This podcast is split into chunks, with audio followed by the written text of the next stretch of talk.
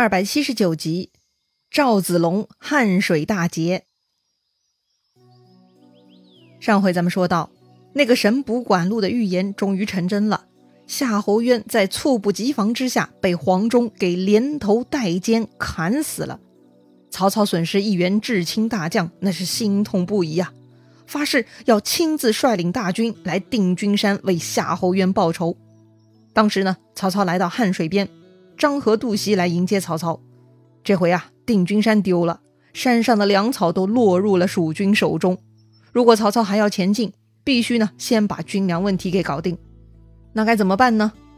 张合提议，可以将米仓山粮草挪到这北山寨中囤积，然后再进兵。曹操同意了啊，也只能如此了，就下令大军先在北山驻扎。再说黄忠。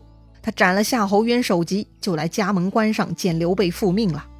刘备很高兴啊，没想到这黄忠老将军如此神勇，立刻加封黄忠为征西大将军，当即设宴庆贺。就在这个时候，忽然牙将张柱来报告说，曹操亲自率领二十万大军过来了，说是要为夏侯渊报仇呢。如今张合正在米仓山搬运粮草。他们全部屯在汉水北山脚下呀！听到这个消息，诸葛亮嘛，立刻啥都明白了。哎，曹操之所以暂时勒住兵马没有前进，那不就是担心粮草不足，所以这会儿在搬运吗？既然如此，咱们若能派人前去烧掉曹军粮草，夺走他们的辎重，那就能挫动曹操锐气了，可不是吗？连连失败，如果新的粮仓再被烧，那么曹军一定会士气低落的。好了，这回派谁去烧曹操粮草呢？黄忠此刻还是情绪很高涨哈，他主动请缨。这回呢，诸葛亮没有再击黄忠，只不过为了确保万无一失，诸葛亮啊派出黄忠跟赵云各自带一支队伍配合行动，务必啊要把曹操的粮仓给端了。这回呢，黄忠的副将是张柱，赵云的副将是张翼。好了。诸葛亮让黄忠跟赵云自己商量着配合行动，他们会如何配合呢？要说两员大将啊，各自都自命不凡，都想建立功业，所以呢，他们不会同时出马的，还得分个先后哈。可是谁先谁后呢？这两人呐，都想抢先。黄忠说自己是主将，都得听自己的。但赵云说了，这都是为了主公出力，何必计较嘛？还是抓阄吧。呃，好吧，抓阄就抓阄吧。黄忠啊也同意了，这俩人一抓阄，结果黄忠抓到了先去。啊，既然如此，赵云也不赖皮哈，就让黄忠先去。不过呢，既然是一起出来的，还是要相互照应。所以呀，赵云提议约定限期哈，如果黄忠能按时回来，赵云呢必然按兵不动；如果黄忠到点儿了还不回来，那么赵云就出兵相助。黄忠很认同，就跟赵云约好，以第二天午时为限。接着俩人呢各自回寨。话说黄忠回营以后呢，就吩咐下去了，营中只留五百军士守营，其他人包括副将张柱在内，全部跟出去劫曹操粮仓。到了当天晚上三更，黄忠跟士兵们全部饱餐一顿，整装待发。四更的时候，大家就出发了。黄忠带领人马在前面，张柱呢跟在后面，他们一起偷偷渡过汉水，一路就摸到了北山之下。这个时候啊，天都已经亮了，就看到满眼的粮草，那是堆积如山呐。而且呢，只有少量曹军士兵在看守。黄忠很高兴，立刻扑了上去。而这些曹兵呢，看到蜀兵过来，都吓得赶紧跑光回去报信了。既然曹军走了，黄忠呢就让手下麻溜的干活，他们将随身带来的柴火堆在粮草上，这就打算放火了。但就在这个时候，张合带兵又到了。这会儿张合已经整顿过了哈，看到黄忠也不示弱，直接呢就冲上去厮杀了。不仅是张合，徐晃也被曹操派过来阻击黄忠。于是张合、徐晃就二打一，把黄忠给围住了。毕竟曹军人多呀。这个时候呢，副将张柱也已经被冲散了。张柱本来想带领手下三百多号士兵逃回自家大营的，但是回去的路上又被曹军一员大将的队伍给拦住了。拦路的。就是文聘，看到前面有文聘，张柱呢就想往回跑，可是他也跑不掉了，因为后面呢又陆陆续续冲过来很多曹兵，把张柱又给围住了。也就说，此刻的黄忠跟张柱分别被曹军给包围了。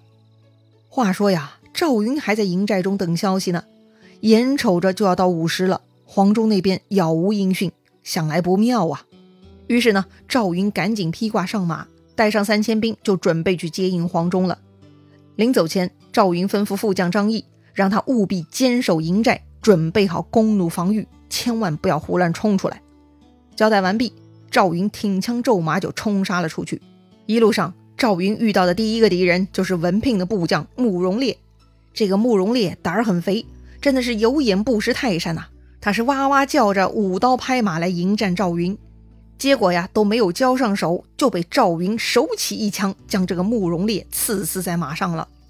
看到老大被杀，慕容烈带领的曹兵呢全部败逃。于是啊，赵云是一边追赶，一边继续冲杀。很快他就遇到了曹军的第二个将领，这个人呢叫焦炳。当时赵云满心寻找黄忠，看到焦炳呢，他就喝问对方：“蜀兵何在？”焦炳是敌人呐，他自然没有好话喽。焦炳说：“全被我们杀光了。”这句话呢，让赵云听着很火大。于是赵云拍马上前，又是一枪把这个焦炳也给刺死了。焦炳一死，他的部将也乱了。于是呢，这些乱军又被赵云杀散。赵云啊，一路就冲到了北山之下。到了北山，赵云看到黄忠被张合、徐晃两人给围困住了，还有一些蜀军也被曹军给包围着呢。哎呀，看到这幅场景，赵云呢是大喝一声。他立刻挺枪骤马，直接杀入重围，那是左冲右突，如入无人之境啊！书上说，赵云的枪使的是浑身上下若舞梨花，遍体纷纷如飘瑞雪。也就是说呢，赵云挥舞银枪，动作极其之快哈，几乎罩住全身，身体周围呢，如同都是枪的影子，枪头的闪光到处飞舞，就像雪花纷纷飘落呀。哎，估计呀，就像孙悟空挥动金箍棒的效果吧。反正啊，一般人根本无法近身，而且根本就看不清楚赵云的枪头所在呀。哎呀，这个家伙太厉害了！张和徐晃看着都心惊胆战，也不敢向前迎战赵云。于是呢，赵云就把黄忠给救出去了。然后呢，且战且逃，终于杀出了重围。好了，黄忠被救出来了，但是。张柱在另外一边被围困着呢，于是赵云呢又掉头去救张柱。话说呀，赵云身边的骑兵呢也跟得很紧哈，他们举着赵云“常山赵云”四字旗号，疯狂地跟着冲向张柱所在地。曹军小兵们看到这个旗帜，知道是赵云来了，纷纷传说此人当年在长坂坡的厉害，居然很多小兵呢直接给吓得逃窜了，根本连试图阻拦都没有做哈。于是呢。赵云又是左冲右突，把张柱给救出来了。哎呀，赵云果然是不同凡响啊！此刻呢，正在高处观望战局的曹操也被惊到了。这谁呀？怎么如此厉害？这个时候呢，左右就向曹操报告了，说呀，这个人就是常山赵子龙啊！哦，当年长坂英雄还在呀！曹操呢，是忍不住感慨呀。这个赵云当年在长坂坡前，那是单人单马冲破曹军重重阻击之人呐。曹操对他的印象是很深刻啊。于是曹操赶紧传令下去：这赵云来了，大家务必小心，千万不可轻敌呀！哎，这个命令嘛，其实也是多余的哈。大家又不瞎，这赵云生猛无比，谁敢大意呀？只是苦于没有能力抵抗啊。所以呀，就算曹操传令了。赵云呢，还是从包围圈中救出了黄忠、张柱二将。不仅如此，这赵云啊，东冲西突，是所向无敌。曹军很多人见赵云就跑，连迎战的勇气都没有。哎，这可把曹操给气坏了。这手下不顶用，这曹操呢，就亲自带兵来追赶赵云了。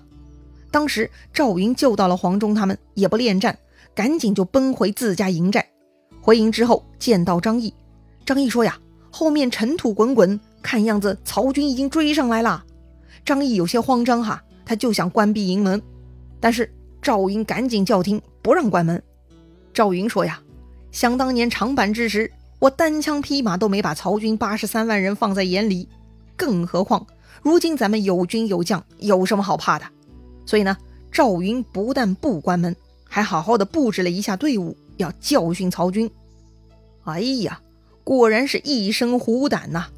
赵云呢，调拨弓弩手去寨外的壕沟埋伏，另外将营内的旗帜枪杆全部放倒，锣鼓呢都收好了。哎，这个场景呢，就是偃旗息鼓哈。偃旗息鼓呢，其实很诡异的，又不是休战期，突然偃旗息鼓，自然是很古怪。而赵云要的就是这个效果。布置完毕，赵云单枪匹马，就一个人立于营门之外，等候曹军到来。最先追上来的是张和徐晃，他们领兵追到赵云营寨前，天色已经快黑了。他们发现营寨中静悄悄，偃旗息鼓，是非常诡异。而赵云呢，却单枪匹马立于营外，而且寨门大开，哎，一副是欢迎光临的样子哈。哎呀，我的天，这八成有埋伏呀！这么一来呢，张和徐晃都不敢轻易前进。这个呢，就像当年在长板桥哈。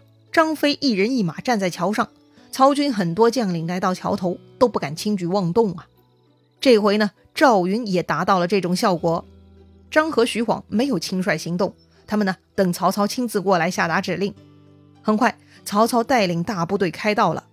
一看这幅场景，这回呢，曹操胆儿肥了哈，他觉得不用疑神疑鬼，哼，吓唬谁呢？给我冲！于是众军听令，就喊杀着冲向赵云营寨了。但是很有意思，面对大军冲上，单枪匹马的赵云呢，居然还是岿然不动。哎，这个好像不对呀。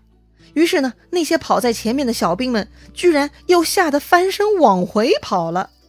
看到曹兵往回跑呢，赵云就把枪一招，发出信号，然后啊，埋伏在壕沟中的弓弩手这就上线，冲着曹军是一通发射。突然遭遇弓弩袭击，把曹操给惊到了哈。本来呢，他以为赵云只是装腔作势的，没想到还真的有埋伏。再说呀，此时天色已晚，也看不清楚情况，这附近到底埋伏了多少蜀军，曹操也猜不出来呀。想来呀，是自己中计了。于是曹操就掉头，自己先拨马往回跑了。本来嘛，大家都疑惑，这是曹操下令前进的。可是此刻曹操居然跑了，那手下之人更是慌乱没了主张，没得说嘛，也就跟着一通乱跑了。看到曹军开始溃散，赵云下令鼓角齐鸣，全军突击。哎，这就追赶着来杀曹军了。哈哈，这下曹操是危险啦。不过这赵云追赶曹操是装样子呢，还是来真的呀？嘿，这一仗的结局会如何呢？精彩故事啊！下一回咱们接着聊。